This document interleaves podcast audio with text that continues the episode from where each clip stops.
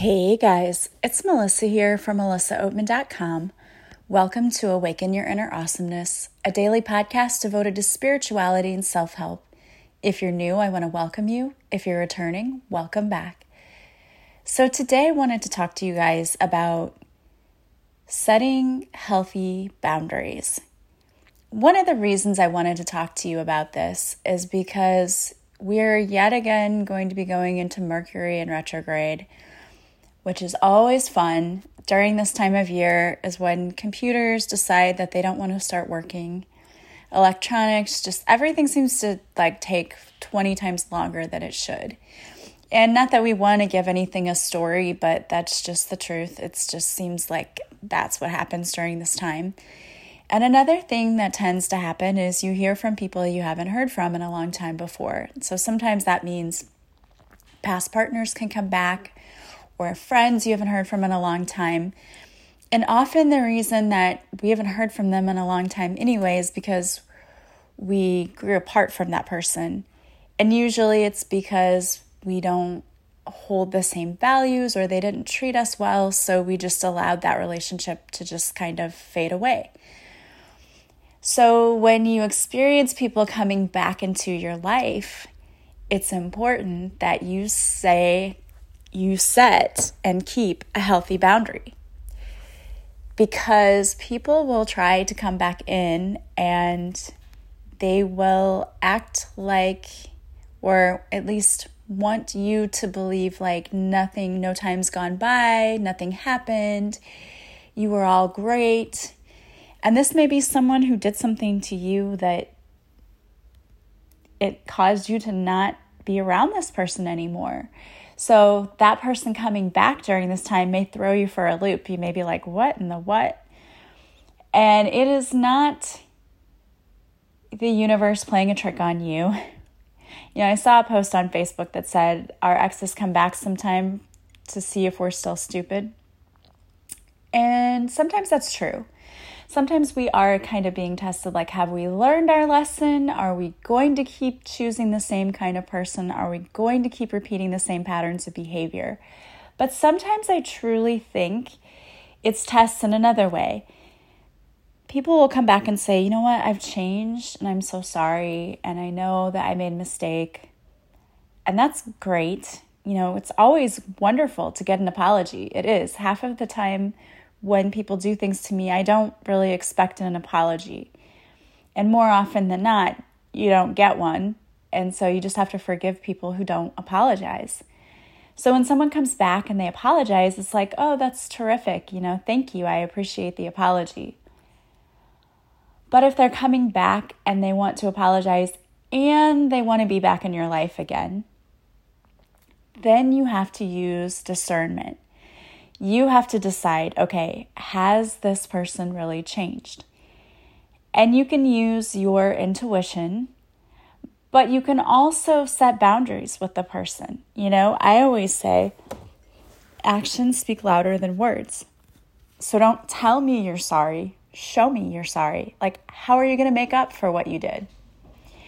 And that's up to you to decide how each person might make up for what they did and with every person it's different. And i think even with every situation it's different. Because you may have a friend who you know maybe they just started caring more about other things and they just neglected you. And so you kind of drifted apart.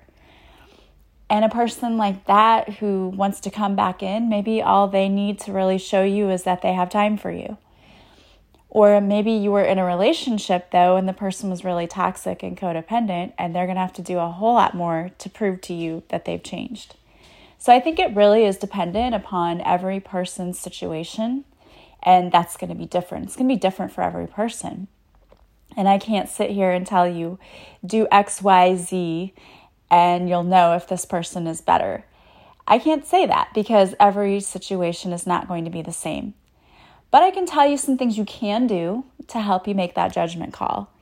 The first thing you need to do is listen to your intuition because your gut is always on point. If your person is sitting there telling you, like, I'm changed and I'm so much better and I want to build this relationship again or this friendship or I want to be a part of your life again, and the hair in the back of your neck stands up and you start to get these physical feelings of like, I don't believe this person, you might want to go with your gut because your gut does not lie to you.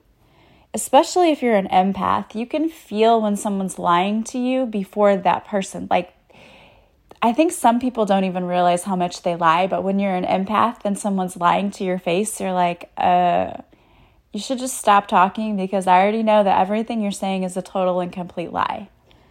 Like, you don't even have to try to make your story better. I just know it. I know you're lying. I can feel you're lying. And that used to make an ex of mine so mad because I knew when he was lying or wasn't telling me the whole truth.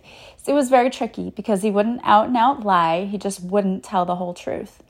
And I knew that. Like, I knew that he wasn't telling the whole truth. And to me, that's kind of lying. That's lying. You're being shady, and there's no reason to do that. If you're being honest and legit and you're loyal, there's no reason to do that.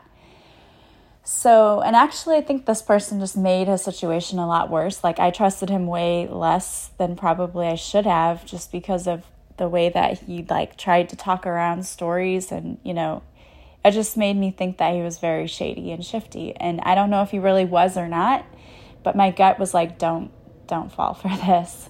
So, you've got to listen to your gut because your gut will tell you. It's like a lying meter and when they, I think it's hilarious when they don't understand how you know. Like, what do you mean? How do you know I was lying? Because I have intuition, and every time you say something, it makes the hair on the back of my neck stand up. It gives me chills, it gives me goosebumps because I know something's not right.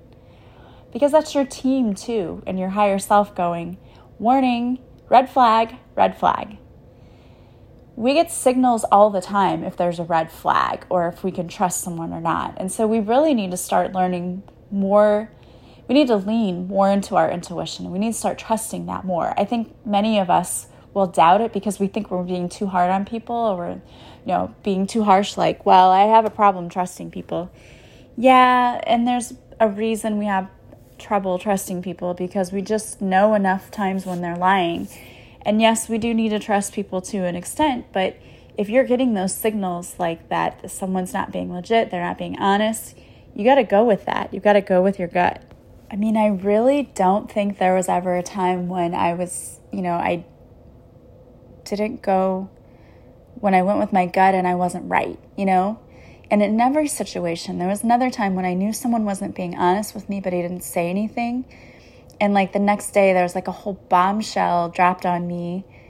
And i just knew like i knew something was wrong. And i could tell. And at the time i didn't know i was an empath. I had no idea why i knew or how i knew. I just knew something was up. Because i could feel that energy shift. I could feel that person's vibration. And i knew there was something off. So you've got to start learning to trust the intuitive hits that you're given. So if someone comes back and is like oh i'm so sorry and oh, i want to start over and I want to, you know, be in your life again, they have to earn a place in your life. So if they're talking to you and they're telling you all of this and your intuition is like sirens going off, like red flag, red flag, abort, abort, walk away, listen to that. Okay? And I'm not saying that everybody comes back during this time to stir things up and they're going to lie to you and whatever. That's not always the case. Some people really genuinely change and they miss you and they want to come back and they want to be a part of your life. But like I said, let them prove that they deserve to be a part of your life because you've spent so much time working on yourself and being very discerning with yourself. You don't want to put yourself in a situation where you're with someone who doesn't value you and who doesn't see your worth again. Because we're done doing that. We're done being around people like that. That's not who we are anymore. And we're not going to accept crumbs from anyone. We're not going to have anyone making us feel like we're less than. We're not going to overgive to someone else just to feed their own ego. Like, we don't do that stuff anymore. That's all BS from the past. Those are our old people pleasing ways, and we're not going back there. So, if someone comes back, they have to prove to you that they're different, that they've changed. Because the old you, the people pleaser, would have just wanted to make that person happy, and would have given and then felt resentful and then felt like you weren't appreciated and that they never had time for you and they never gave back to you in the way that you gave to them. Because that's what people pleasers do. And once we learn to set our healthy boundary and say, you know what, I will give to you, but you better give back to me. And it better be 50 50. None of this 80 20 crap, because that's not flying anymore. That's not who I am anymore. And, you know, I think sometimes people they think fondly on our relationships of like, oh, it was, it was so great and I was so happy and whatever. They were because you were catering to their needs. I know I've done that in the past. So I was catering to every need. And now I feel like if someone came back, it'd be like, you know, I'm not the same person. So if you're coming back expecting me to be the same person, you're dead wrong. Like, I'm not going to overgive to you anymore. I'm not going to care what you think anymore. I'm going to do my own thing. And if you want to be a part of that, that's great. You better contribute something. And if you don't, great, move along. And we really do have to set those healthy boundaries. And for some of us, that's so hard. But sometimes I think that that is a lesson when the universe sends people back into our lives. I don't think it's necessarily to test that we're stupid. I think it is to test if we have learned how to set a healthy boundary. Because if that person hasn't changed and they're still the same kind of person, they're not going to want to stick around because they don't want to be with someone who expects equal give and take. They want to be with someone who's a people pleaser, who's going to overgive to them so they don't have to do anything in the relationship. So if they're coming back thinking that they're getting the person that you were, they're not going to necessarily like that and they'll move on. Or maybe they will like that. Maybe they will be like, oh my gosh, like, who is this person? I didn't even know you all along. And this is so great that you're setting a boundary. And I'm more than willing to meet you halfway. You just don't know. We don't know how people are going to react. And we can't change people. The only person we can change is ourselves. But if you stay very strong in your convictions and who you are. And number one, I think the number one thing you have to do is not care what others think of you. And that's hard, especially if you are a people pleaser, because you do care what people think of you too much. But when we get to that point where we're like, well, you know what? If they like me, great. If not, great. Whatever. My life's going to be the same no matter what. It's not going to affect my daily life. I think when you get to that point, there's such freedom. But also, that's very attractive to a lot of people. That whole I don't care what people think of me. I think a lot of people respect people who feel that way. I know I do, because I know how hard it is to get to that point. And I would say that I'm almost completely there, but there's still times when I fall back and go, oh, I wonder what people, you know, I, I still do it sometimes. But I'm getting there, and I think I'm so much better than where I was a year ago, two years ago.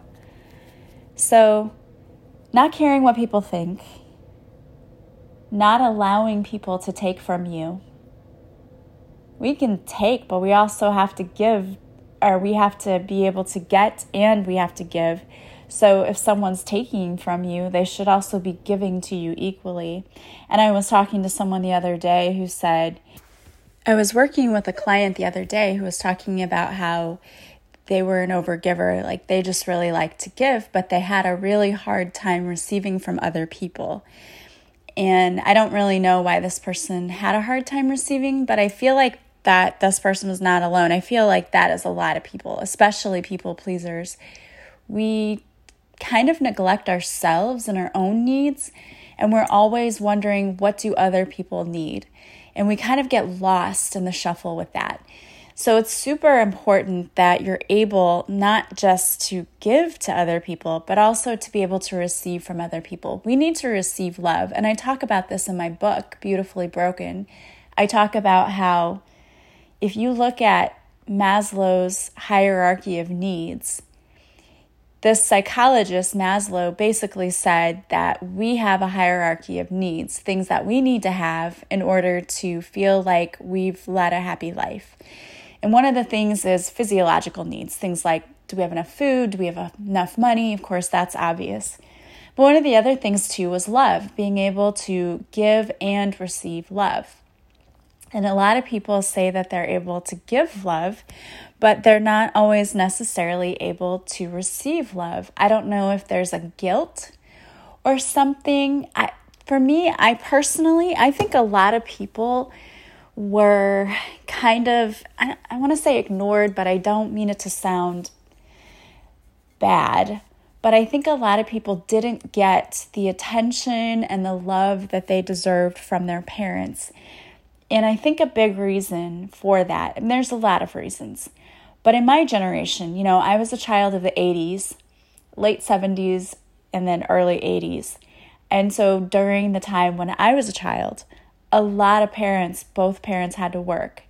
So you had, like, I was raised by a single mom, so that just threw another wrench into it because there was only one parent at home anyway. But on top of that, both parents usually have to work. So we have then, we were labeled as latchkey kids, which meant that we were home for a few hours by ourselves during the afternoon from the time that we got out of school until the time that our parents came home from work, or for us, our mom came home from work. And that's all great, that's good. But you know, when you have parents who are both working, then they come home and they're tired, and then they have to get dinner, and then they've got a lot of stuff they need to do, and then they need to unwind themselves. I totally understand this because this is the life that I live myself. So, children can sometimes feel like they aren't paid attention to because what did my parents do is like, oh, go watch TV, you know, or go outside and play, which we did. And, you know, in that day and age, we loved going outside and playing. It was like, okay, go outside and stay outside until the street lights come on. And you just go play and have fun. And we did. And we knew all the neighborhood kids, and it was like a big gang. So it was fun. It's not like we didn't enjoy our childhood. But I feel like you don't form that attachment that maybe you would have if you had a parent who wasn't tired all the time and, and had time for you.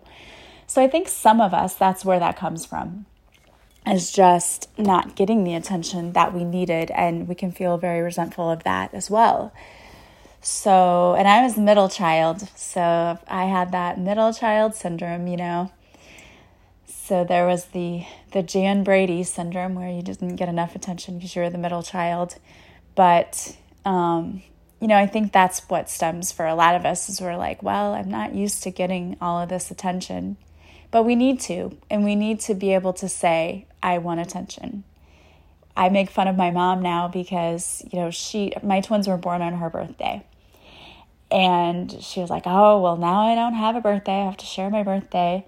And I'm thinking, you're preaching to the choir, sis. I'm a twin, you know, too. So I've always had to share a birthday. It's not like I've ever gotten my own day. But now she'll say, like, oh, I, it's my birthday month and oh, we got to go out all weekend because it's my birthday weekend. It's my birthday month. You know, it's like, okay, I barely get a day and you've turned yours into an entire month. What? What is this? But I think, you know, the point is that if you feel like you need the attention, you need somebody to give to you, then by all means step up and speak up, speak your truth. Say, yes, this is what I need from you. And if someone's coming back, you know, that's what you need to do. You need to say, you know what?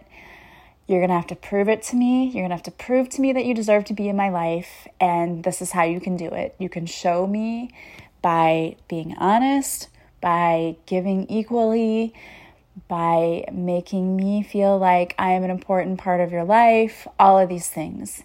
And if the person truly does want to be a part of your life, they're not going to balk at that. They'll be like, oh my gosh, I'm so grateful I got a second chance to be a part of your life. Because they should feel that way. You're awesome and you're worthy and you're deserving.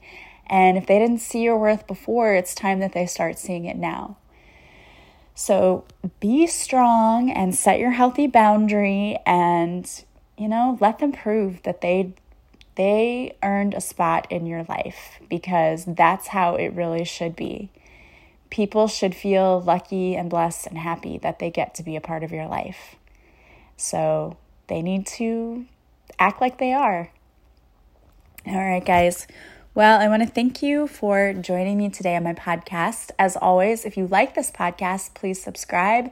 Please share it with others. That helps others to find me. Please leave a review. Leaving reviews is one of the nicest and coolest things you can do because, as a small business owner, our main way of getting our name out, getting our word out, is by reviews, by referrals. And that energy exchange will be given back to you tenfold because you're helping so much. Just by leaving stars on iTunes or leaving a little review, it means the world to me. And I want to thank you so much for those of you who've already done it. Same thing goes if you've purchased my book, Beautifully Broken. If you could leave a review from wherever you've purchased it, I would be so super thankful and grateful because the more reviews my book gets, the more it shows up when other people are looking for self help or when they're looking for parenting books or divorce books. That really, really helps me because I want to help as many people as possible and I want to get the word out to as many people as possible that here's some really awesome tools to help you live a life that's even more beautiful than before. So you are helping me do that, and I want to thank you so much for that. Also, when you do that, you'll be entered into a contest to win a free session with me, or you can also post a picture of you with my book on your social media site. I will also enter you to win a free session with me if you do that. Tag me in your post. That's the one thing I have to see your post. So if you're doing that, make sure you're tagging me or sending me a screenshot so I know you've done that so I can enter your name in the contest. The winners will receive a free session with me and I will let you pick what kind of session you want. So, what are you waiting for? Get on that. Don't forget to follow me on social media. I go live on Facebook Mondays at 5:30 Central where I do a free card reading and I also post readings on Instagram to IGTV. So follow me there. And if you go to my website and you subscribe to my website, you will receive a free morning and evening meditation as my gift to you. Don't forget that for the rest of February, my coaching sessions are 30% off. And my Love Your Life course, which I'm getting so much feedback about, everyone is saying they love it. So, right now it is on sale for $33. It's normally $88, but it is over half off. So, it was a great time to get in on that program as well. All right, guys, I love you so much. I hope you have a beautiful day and that you see so much magic and many blessings around you. And I will talk to you here again soon. Bye.